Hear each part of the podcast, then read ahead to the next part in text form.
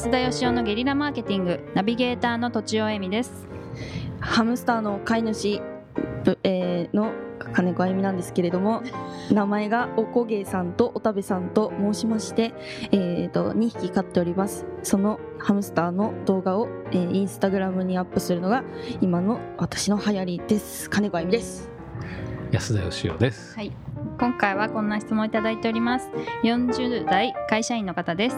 いつも楽しく番組を聞いています。3人集まれば文殊の知恵ということでアイデアをいただければと思います。私は某運送会社でドライバーをしております。ここ数年で Amazon をはじめ個人のお客さんの通販利用が拡大し現場では荷物が急増しておりドライバーの負担が増えております。時間指定通りに配達するのも大変です。中でも問題なのはニュースなどでもご存知かもしれませんが再配達です。再配達指定日の午前中行っても留守午後行っても留守夕方行っても留守夜の9時まで粘って何とか配達完了時間指定をされていながらその時間に留守ということも多々あります。1回で配達が終わるのと2回3回と再配達に行くのでは労力や生産性に運転の差があります。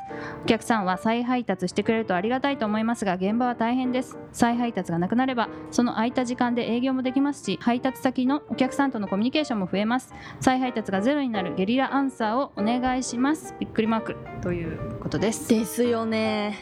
いやですよね。耳が痛いですね耳が痛いです。おおこげさんもそういう経験が。おこげさんじゃないです。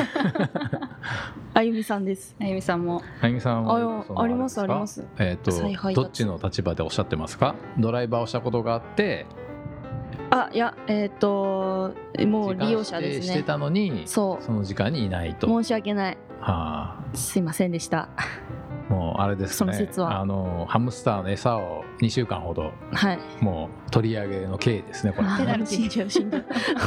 死んじゃう。それだけは。これはじゃああのすべての質問に答えを出す女である都庁さんが。うん。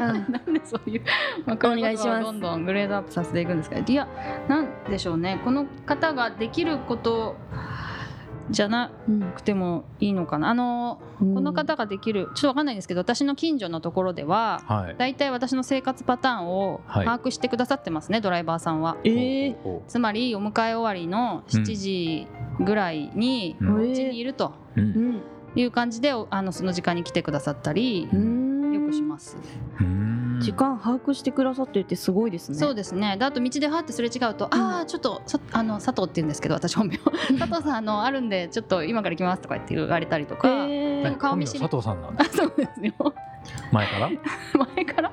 結婚して結婚したあ結婚して佐結藤さんにな婚してそうです。あそうですよね、はいはい。やっぱその佐藤の遺伝子の強さにねね飲み込まれてしまいました。はい。それならそれならわかります。いいですか？えはい。そうそのそうやってこう結構顔見知りになってえはい。あの分かってくださる方はいますけど、うんまあそういうのが都心だとそういうのが嫌な方もねいるでしょうね。うんでもそどうなんだろうのその人が家にいる時間も何もだって指定してるわけでしょ？うんああこれはそうですよね。指はい。定してるのにいないから、うんまた大行ったらまたていないっていう。こんなの解決するの簡単だと思うんですけど。えというと？というと？だから再配達は倍付けにすればいいんですよ料金を。あ料金をねで再再配達はさらに倍と。誰から取るんですか？それはお客さんですよ。配達される人？配達配達される人する人？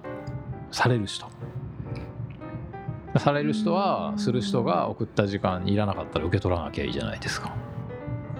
うん。確かにね。うん。いや僕はやっぱ思うんですけどね、はい。あの最近そういえばあのタバコをねお店で吸えなくなるとか、うん。そしたらなんか売り上げ下がるとかよく言うじゃないですか。はいはい。上がるって聞きますけどね。上。がる、はい。にお店側が？上がる？うん。吸えなくした方が上がるって聞きます。まあ、両方の意見がありますよね、うんうん。だからなんか今まで吸ってた人が便利だったけど吸えなくしたら来ないっていう意見もあって、でもそれであの吸える店があったらね。うん確かにそうなる可能性があるけどだみんなが全ての店で吸えなかったらうん。他の店も行けないわけだから、お客さん減らないんじゃないかなって単純に思うんですけど、あ確かに。このサービスとか料金とかもあの裏切り者がいるんですよ業界に。つまりそのドライバーのこのしんどさを考えずにはい。仕事取るために安く取っちゃったりとか、あいやここまでサービスしますとか言ってうん。で結局そのツケがこの現場のドライバーさんに来てるわけじゃないですか。うん。ね。だから本当にあの再配達を減らすとか言うんじゃなくてうん。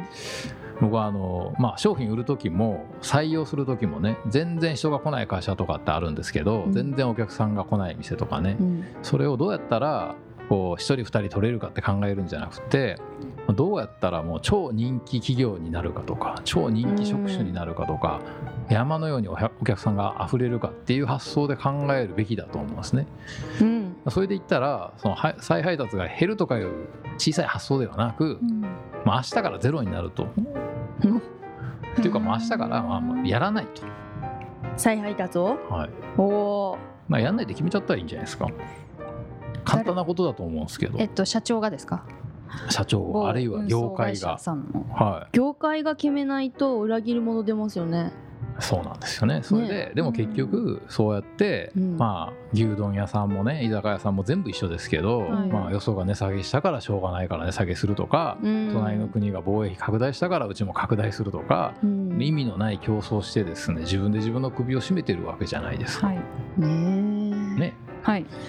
どうしたらいいんですかね？あ簡単ですよ。だからあの再配達を倍付けにすると、なるほど。うーん。まあ、この人ドライバーさんなんで現実的じゃないと思われるかもしれませんけうど、ん。まああの誰かがノーって言わないとダメなんですね。うん。だからその社長がノーって言うんじゃないんだったらこの人じゃあ例えばじゃあもうこんな仕事辞めてやろうとうん。思ってなんで辞めないのかっていうとその条件でもやっぱやっちゃう人がいるからなんですよ。なるほど、はいしんどくてなんか本当にもう投げ出したいのにもかかわらず我慢してやっちゃうんですよね、うんうん。だからそれはだからみんなの条件を悪くしてるんですよ。我慢することによって。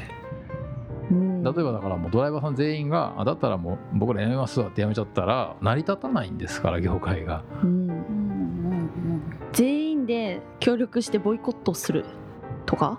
そうしましょう。ん。一切責任は取りませんので。うやっぱねあのよろしくお願いします。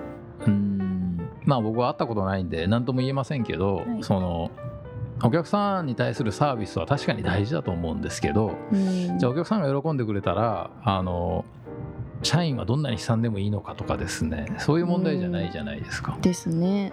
だからやっぱりそのお客さんと社員さんとですねあの同じだと思うんですよね。うん。僕もあの今でも採用はあのメイン事業じゃないんですけどいろいろ相談されるんですよ。人が来なくて困って。で本当今ねお客さんを一人連れてくるよりも社員一人連れてくる方がよっぽど大変なんですよ。お金かかるし、うん。その現実をなんか分かってないんじゃないかと思うんですよね。うんだから社員だけが夢のような楽な会社でお客さんがひどい扱い被ってるっていうのもおかしいし、うん。お客さんだけが超らなんかサービスが行き届いてて社員が疲弊するのもおかしいしうん。やっぱ社長なんだからその両方をちゃんと公平に見るべきじゃないかと思いますけどね確かにね。僕は。ははい。いうん、うん。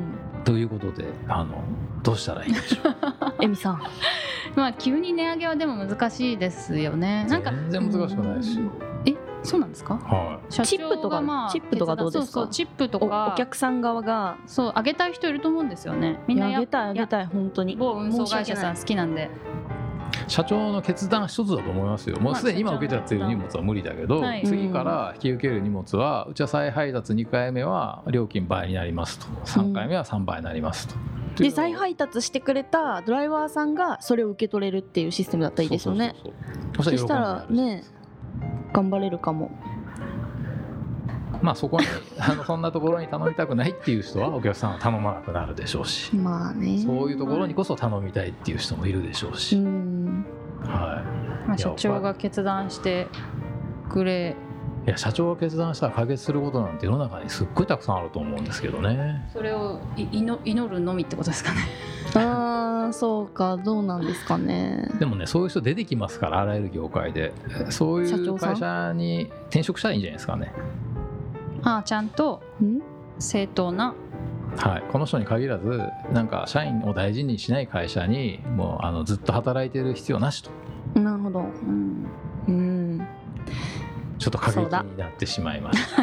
はい確かにそうだ、とちおさんを見てると過激になってしまいまなんしでですか？わかんない。よかったですね。日は以上とさせていただきます、はい。どうもありがとうございました、あありがとうございました。本日も番組をお聞きいただいてありがとうございます。番組への質問ご意見はブランドファーマーズインクのホームページからお問い合わせください。またポッドキャスト番組を自分もやってみたいという方は podcastproduce.com からお問い合わせください。来週もお楽しみに。